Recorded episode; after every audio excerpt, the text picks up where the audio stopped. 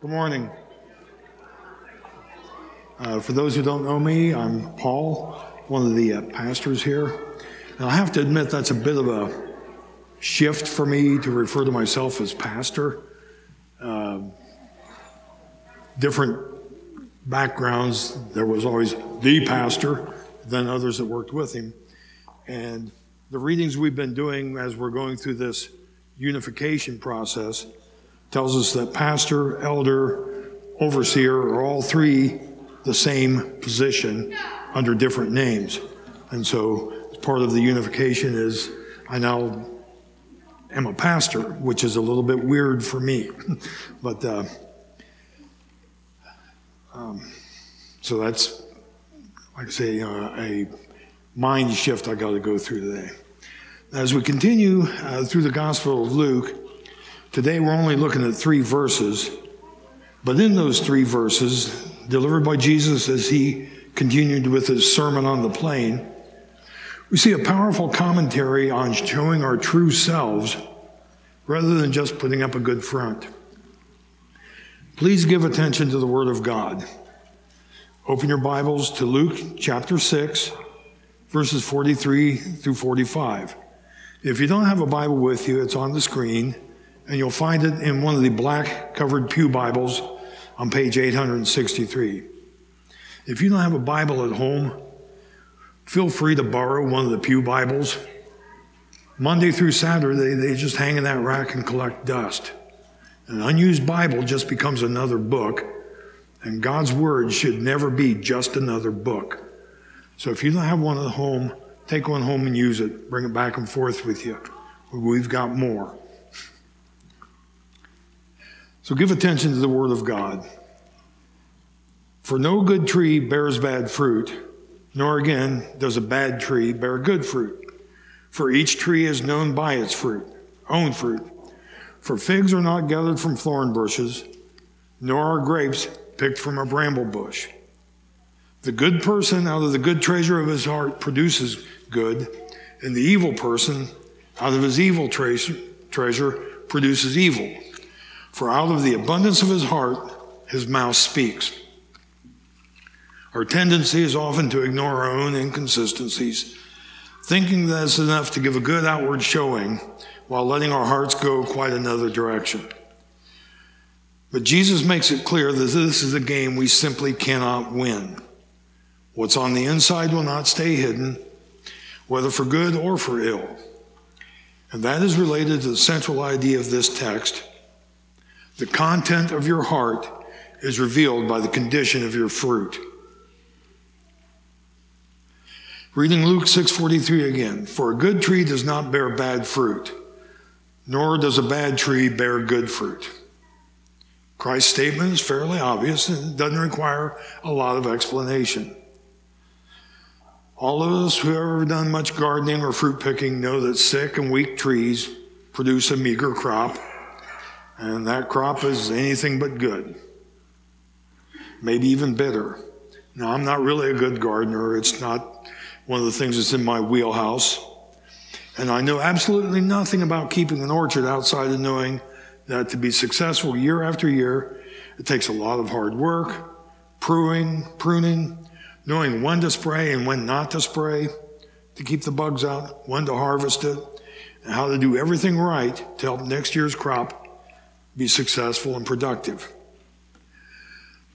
When I took on this uh, opportunity to speak today, I started looking for other insights on the contents of today's, today's verses. I came across one that kind of jogged a personal memory for me. 50 years ago, summer 1972, I was in the Navy. I was stationed at Naval Air Station, Lakehurst, New Jersey uh, going to school to learn how to become a Navy weatherman. One Saturday, several friends and I decided we were going to take a bike hike up to Princeton, about 35 miles up. A little over the halfway point there, we saw this roadside fruit stand, and we'd been on the road for a while. It's a good place to stop, get a snack, kind of recharge the batteries, stretch out a bit. Saw some big peaches on the shelf. Picked one up, paid for it, and bit it. My first impression that it was so sweet that something closely resembling heaven had just exploded inside my mouth. It had been a long time since I'd eaten a fresh peach. And I'd gotten used to the uh, taste of canned peaches, so this was something totally different. I think when I bit into it, I was bent over and said, wow, something like that. I had peach juice dripping off my chin. I'm bent over like that to keep from getting on my clothes. It's running down my arm and dripping onto the ground. Skin almost slipped off, it practically peeled itself. To get fruit like that is not an accident of nature. It took a skilled orchardist, a lot of hard work, and a refusal to compromise. Eaten a lot of fruit since then, and for several years in a row, we always pre order a box of peaches from the peach truck. I'm waiting for it to get here. And yet, that one single peach from 50 years ago at a roadside stand in New Jersey remains the one that I will measure every other peach against. And if you want good fruit to be produced from your life, it's going to take exactly the same sort of hard work that that unknown orchard keeper who produced that memorable peach put into growing it. Good fruit from a follower of Jesus Christ is no accident. It takes a lot of hard work and a refusal to compromise. The applications of this are the following You must have a changed heart before you can have changed behavior. You will produce good fruit if you are a believer. You are not a believer if you do not produce good fruit. Your good fruit is God's good fruit, and you must inspect the fruit of your own heart. Proverbs 14 14, it says, The backslider in heart will be filled with the fruit of his ways, and a good man will be filled with the fruit of his ways. We learn from this text the necessity of our complete need for the Lord to change us and to give him all the glory that he later brings in and through us. First point, you must have a changed heart before you have changed behavior. Jesus has taught us all of this already in, so far in Luke 6. We'll do a quick review of the previous things Jesus has said. As we judge others, we'll also be judged. So we must know, judge rightly, know what to judge. That includes judging ourselves. It's a point Jamie made just last week. He knows that most of us have a big problem seeing the planks in our own eyes. We're blind to the sin in our own lives that is so obvious to everyone else around us. So in Luke 66, 43, 45, Jesus provides a way to help us see our own sin. This is not a way for you to notice the sin in others, but a way for you to see the sin in your own life. Do you want to see the planks in your own eye? Do you want to discover what sin you're hiding in your heart? Don't look at your actions. Don't look at your behavior. We're always able to justify our actions and give excuses for our behavior. If you really want an honest glimpse into your own heart, you must listen to your words. And Jesus begins to talk about this in Luke 6 43 and 44, where he tells us that all trees bear fruit. And when I think of the idea of a changed heart, I can't help but thinking way out of season right now. Dickens' A Christmas Carol and Dr. Seuss's How the Grinch Stole Christmas are both stories about changed hearts. Scrooge had a change of heart from viewing Christmas as a humbug to pledging to keep Christmas in my heart all the year. And of course, very early on, reading Dr. Seuss's book, we learned that the Grinch's heart was two sizes too small. But then on that day, it grew three sizes that day. And they were relatively simple illustrations, but they both point out that improvement always requires a change of heart. You will produce good fruit if you are a believer. The second point. For no good tree bears bad fruit, nor again does a bad tree bear good fruit. For each tree is known by its own fruit. It's another point that Pastor Jamie's made in his sermon the last two weeks. Who you are is what you do. And maybe another contemporary equivalent is the phrase if you're going to talk the talk, you have to walk the walk. Far too often we see prominent people who speak one message, but then live their lives and do things that clearly indicate that they don't listen to their own words. When the individuals or people who claim to be messengers of God's word are the ones getting caught in the deception, adultery, greed, even criminal activity, it doesn't just reflect on that person's shortcomings.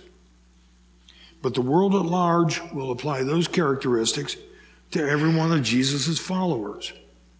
You meet one bad Christian, suddenly all Christians are alike. Jim Bakker, Jimmy Swaggart, and some other televangelist failures all get transferred to us. There's an expectation that those who call themselves Christians will exhibit godliness and Christ like attitudes in living. And when we fail at it, which we will because we are humans with an inborn sin nature, people are quick to point that out where, when, and how we have failed. Eventually, though it may take time for the harvest to come, the good or bad fruit is evident, revealing what sort of tree we are. And not every tree is the same. Next point you are not a believer if you do not produce good fruit. Finishing verse 44 For figs are not gathered from thorn bushes, nor are grapes pricked from a bram- picked from a bramble bush. These are two separate but closely related principles. First principle is you can't find what you want or need by looking in the wrong places. If you read the book of Ecclesiastes, most of it is about King Solomon's search for satisfaction, gratification, peace, or self fulfillment by looking for it everywhere but toward God. And it just happened that this week I'm doing a through the year Bible reading plan and three days this week were the book of Ecclesiastes, just in time for this sermon. And if you can read the first several verses of chapter three of Ecclesiastes and not subconsciously sing it like the Byrds, you're a better person than I am. I'm sorry. Turn, turn, turn. but Solomon was blessed in, in many ways. He'd been granted wisdom to rule well. Because he had asked God to grant him that wisdom, God in turn blessed him in all the ways that Solomon had not asked for a blessing. As we read in Second Chronicles, chapter 1, beginning with verse 7. In that night, God appeared to Solomon and said to him, Ask what I shall give you. And Solomon said to God, You have shown great and steadfast love to David my father and have made me king in his place. O Lord, let your word to David my father be now fulfilled. For you have made me king over a people as numerous as the dust of the earth. Give me now wisdom and knowledge to go out and come in before this people. For who can govern this people of yours which is so great? God answered Solomon, Because this was in your heart, and you have not asked for possessions, wealth, honor, or the life of those who hate you, and have not even asked for a long life, but have asked for wisdom and knowledge for yourself, that you may govern my people over whom I have made you king. Wisdom and knowledge are granted to you. I will also give you riches, possessions, and honor, such as none of the kings had who were before you, and none after you shall have the like. That's a big promise. Think about what God commanded Solomon Ask what I shall give you. Don't get confused. This is not the genie coming out of the lamp and granting you three wishes. This is not the Make a Wish Foundation offering someone with a terminal condition an all expenses paid trip to Disney World. This is God telling Solomon, Tell me what you want. I think that most of us in a similar situation will look to, would tend to think in humans term, human terms, here and now. What's in it for me? Anything I want? Solomon could easily have asked for the things that we often take for our wildest dreams or wishes, but he didn't. He chose something that benefited the entire nation of Israel, not just himself.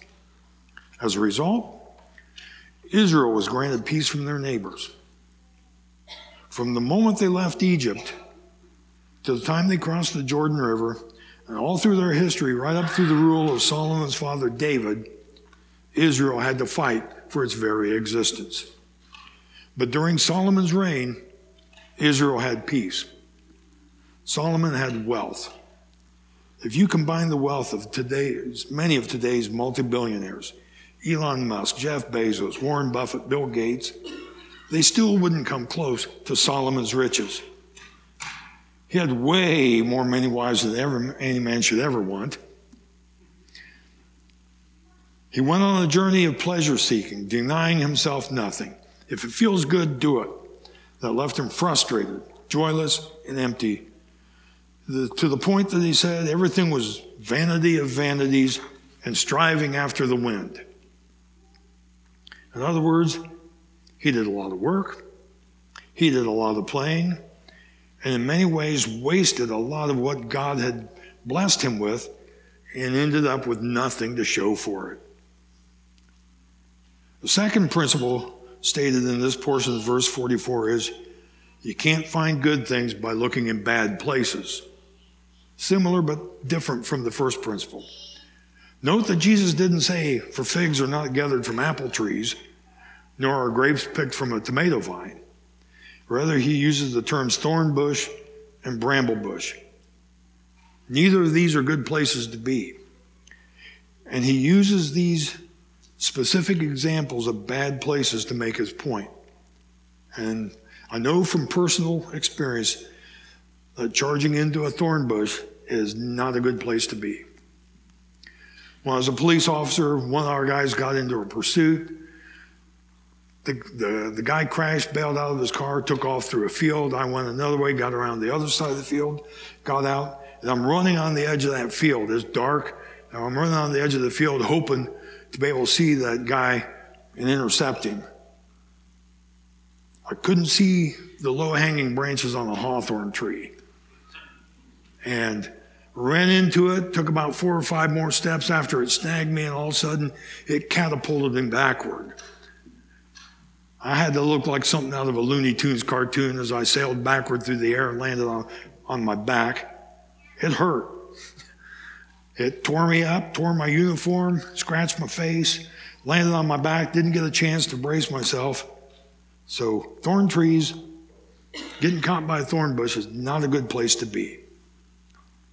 Of course, in all of this, Jesus isn't really talking about fruit in a literal sense. The fruit he referred to refers to is representative of the contents of our hearts. It refers to our thoughts, our actions, and how we relate to other people.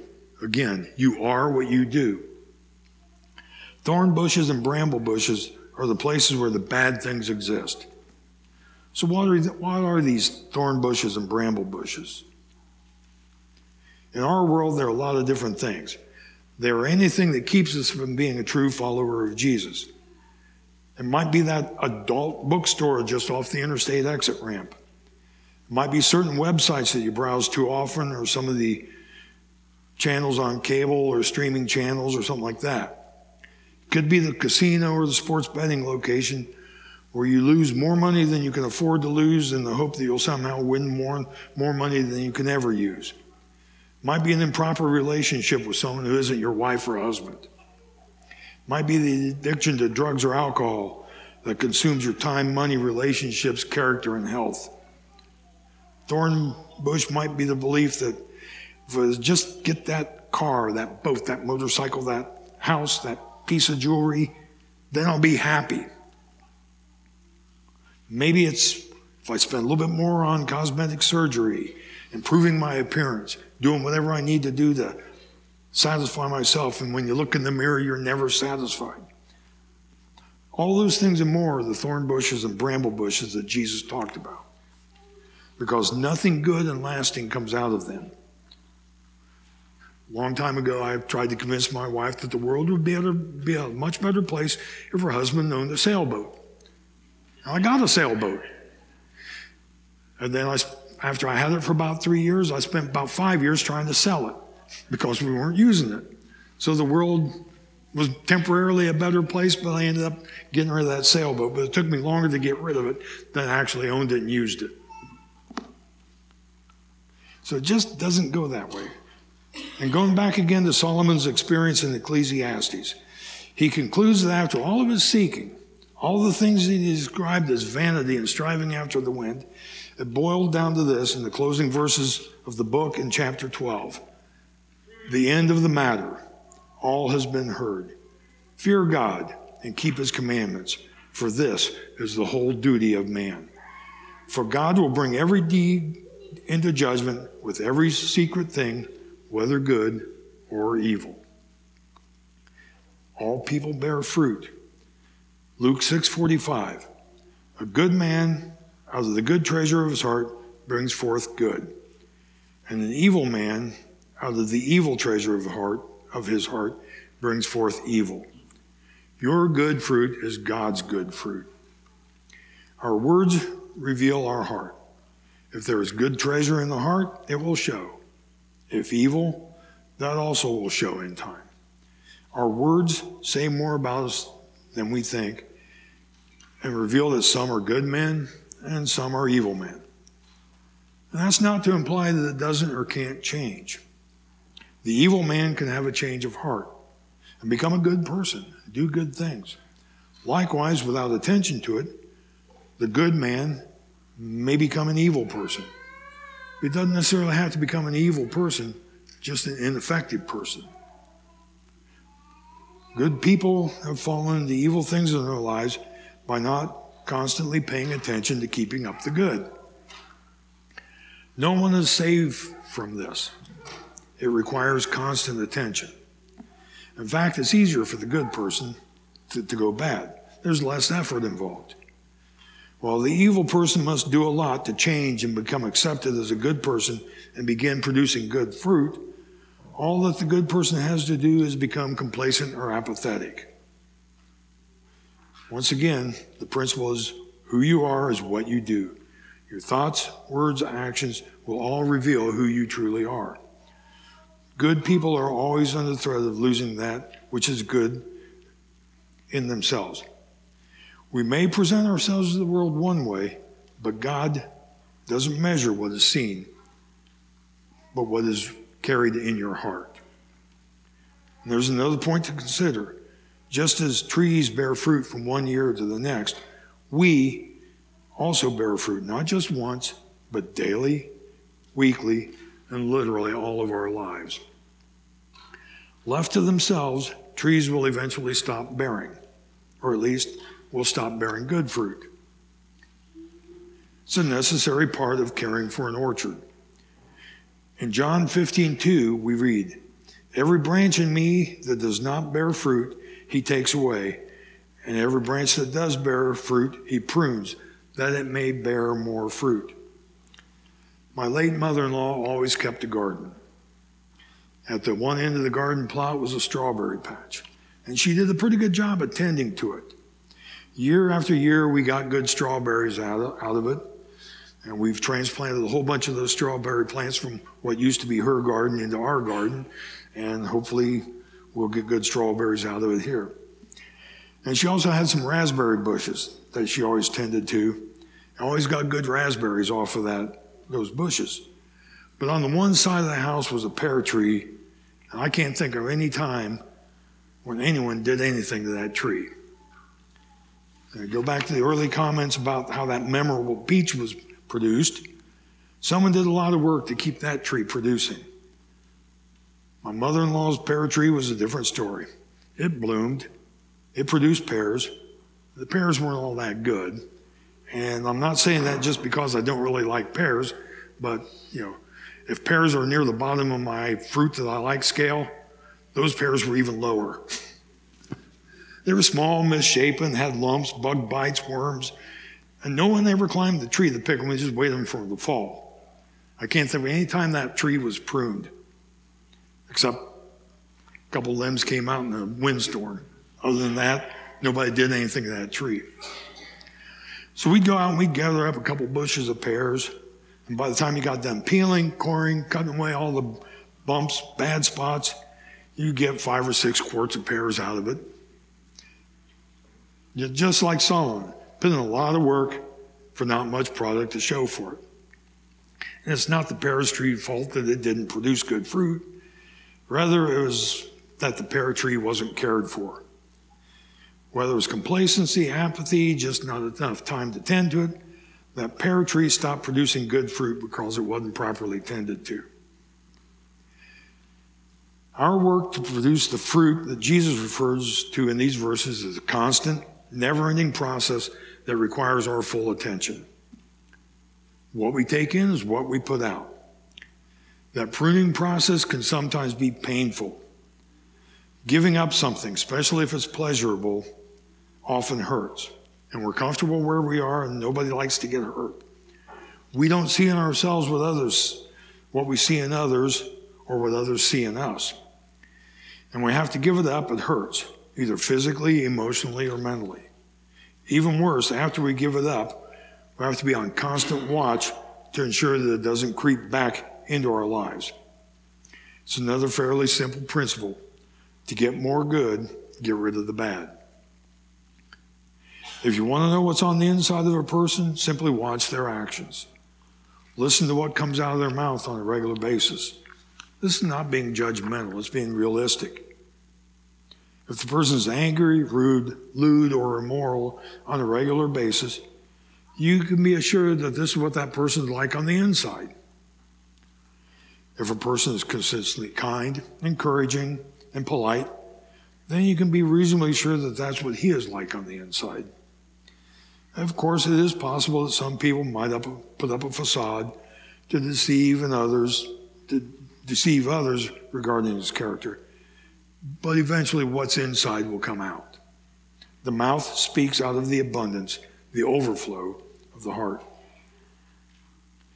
The primary point of application in Jesus' words seems to be this when we see evil consistently coming out of a person in word and deed, we should not deceive ourselves by saying, Well, I think he really is a good person. He just has a few bad habits. Or, That's just the way he talks. He's not really like that. How many people fall in love and get married thinking that the bad behavior will somehow be changed after they're married? How many parents deceive themselves regarding the spiritual state of their children, thinking they're true believers because of a childhood profession of faith, even though their lives demonstrate a completely different heart? I don't know how many times on the news you see somebody, some person responsible for a serious crime, and they defend the criminal. Oh, he's a good kid. He just fell in with some bad friends. So we're not only charged with monitoring ourselves, but also with monitoring our families. We have a responsibility to keep those bad friends out of the good kids' lives. And when Jesus said, out of the abundance of the heart, the mouth speaks, he meant that consistently sinful words and deeds are indicative of a sinful heart. Rather than always giving people the benefit of the doubt, we should do well to recognize the fruit that we observe and respond accordingly. Being a fruit inspector doesn't mean we consider ourselves to be without sin. It does mean that we are to be realistic about who to trust and whom we allow to exert influence over us and the people who for whom we are responsible. Again, we have to judge rightly, including ourselves. And the words recorded in Luke 6:45 were also spoken by Jesus in Matthew 12. Beginning in verse 12 of Matthew 12, Jesus had just cast out a demon from a possessed man, and it didn't set well with the religious leaders. Then a demon oppressed man who was blind and mute was brought to him, and he healed him so that the man spoke and saw. And all the people were amazed and said, Can this be the son of David? But when the Pharisees heard it, they said, It is only by Beelzebub, the prince of demons, that this man cast out demons. Knowing their thoughts, he said to them, Every kingdom divided against itself is laid waste. And no city or house divided against itself will stand. If Satan cast out Satan, he's divided against himself. how then will his kingdom stand? And if I cast out demons by Beelzebub, by whom do your sons cast them out? Therefore, they will be your judges. But if it is by the Spirit of God that I cast out demons, then the kingdom of God has come upon you. Or how can someone enter a strong man's house and plunder his goods unless he first binds the strong man? Then indeed he may plunder his house. Whoever is not with me is against me, and whoever does not gather with me scatters. Therefore, I tell you, every sin and blasphemy will be forgiven people, but the blasphemy against the Spirit will not be forgiven. And whoever speaks a word against the Son of Man will be forgiven, but whoever speaks against the Holy Spirit will not be forgiven, either in this age or in the age to come. Either make the tree good and its fruit good, or make the tree bad and its fruit bad, for the tree is known by its fruit. You brood of vipers, how can you speak good when you are evil? For out of the abundance of the heart the mouth speaks. The good person out of his good treasure brings forth good, and the evil person out of his evil treasure brings forth evil. I'll tell you on the day of judgment, people will give account for every careless word they speak. For by your words you will be justified, and by your words you will be condemned. So the comparison of people to fruit is a recurrent theme.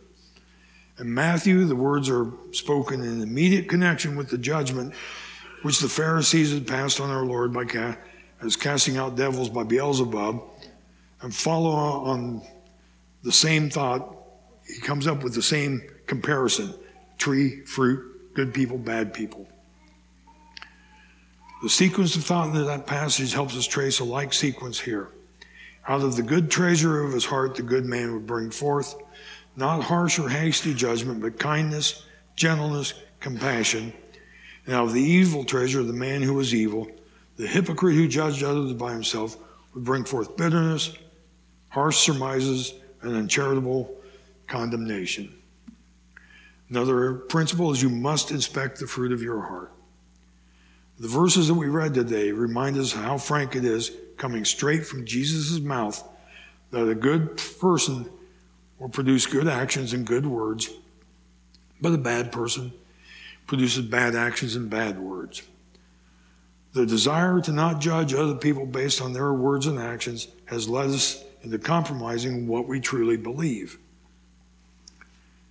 We must remember what Jesus said, especially when he said that we can judge a person's character through looking at their actions and words, just as how we judge a tree and we look at its fruits. If the trees are good, then it bears good fruits. The tree's bad, it produces bad fruits. Just like people, if what is inside their heart is good, it will produce good actions and good words. While if what is inside their hearts is bad, it will produce bad actions and bad words. Indeed, it is very challenging for us because if we judge people's characteristics based on their actions and words, we know that we will see the people we've been pardoning the whole time. In doing so, we are also setting the anger of the world towards us, for they will brand us righteous, holier than thou. You know, look at your own Look at your own. They'll, you know, that verse that we used last week, you know, by that, as you judge others, you will be judged. Heard that a whole bunch of times when I was a police officer. We must understand that as Christians, it is more important for us to think about what God might see or think about us than what the people of the world think about us. Pleasing God and glorifying His name should be our main priority. Therefore, we must really reflect on this and be reminded that the mouth speaks whatever the heart is full of. So if it is full of evil, we can expect people to be saying evil and doing evil. Yet, if it is full of goodness and the grace of God, it will speak about goodness and do good.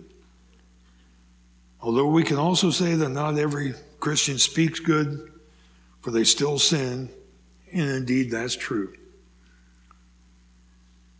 None of us are free from sinning. We do it, it's inborn in us. The difference is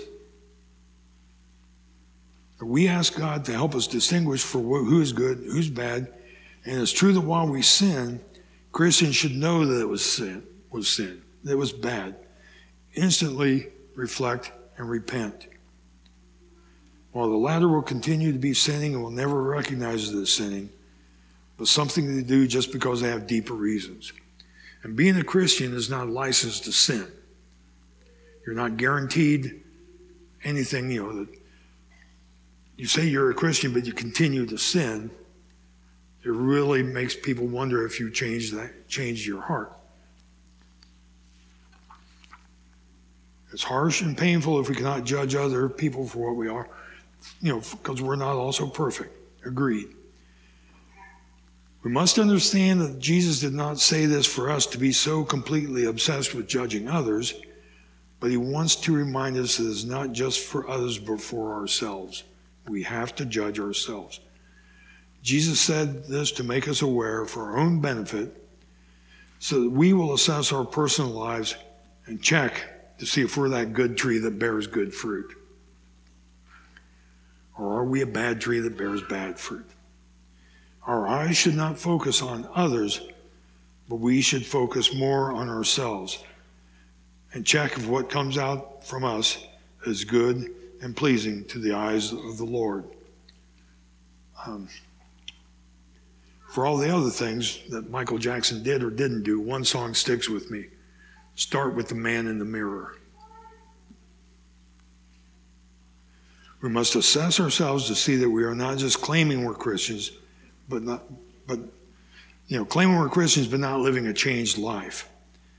We're just claiming that we're Christians shallowly, but they'll pr- still produce bad fruit. You are truly not Christians. We're hypocrites, and the wrath of God is still on us.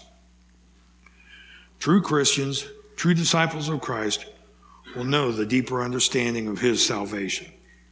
Once we know it, our hearts will be full of goodness and grace that will overflow from us. Therefore, it is Christ's salvation that will make us good trees, not ourselves. Nothing we can do on our own will get us into heaven. Nothing. You can be the greatest person in the world, but if you reject Christ, that will not get you into heaven.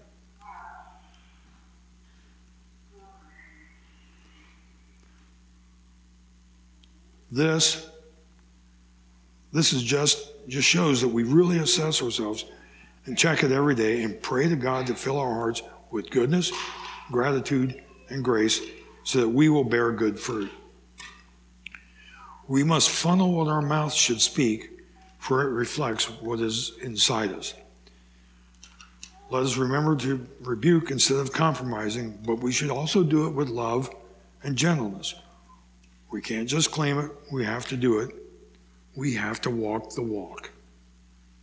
If you have questions about what it means to be a true Christian, a true disciple of Christ, talk to me or talk to the other pastors and elders.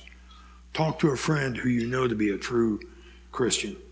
Spend time in prayer and in God's Word to learn the truth of the gospel message. A couple times I've gotten into arguments with people about the validity of the Bible. I ask them, Well, have you read it? I don't have to read it. It's all fake. It's all, you know, myth. It's all stories and allegories. I don't have to read it. If you don't spend time in the Word, you can't properly judge the Word, nor can you know what the Word brings you. Spend time in prayer and God's Word to learn the truth of the gospel message Christ came to save us. He alone lived a perfect and sinless life.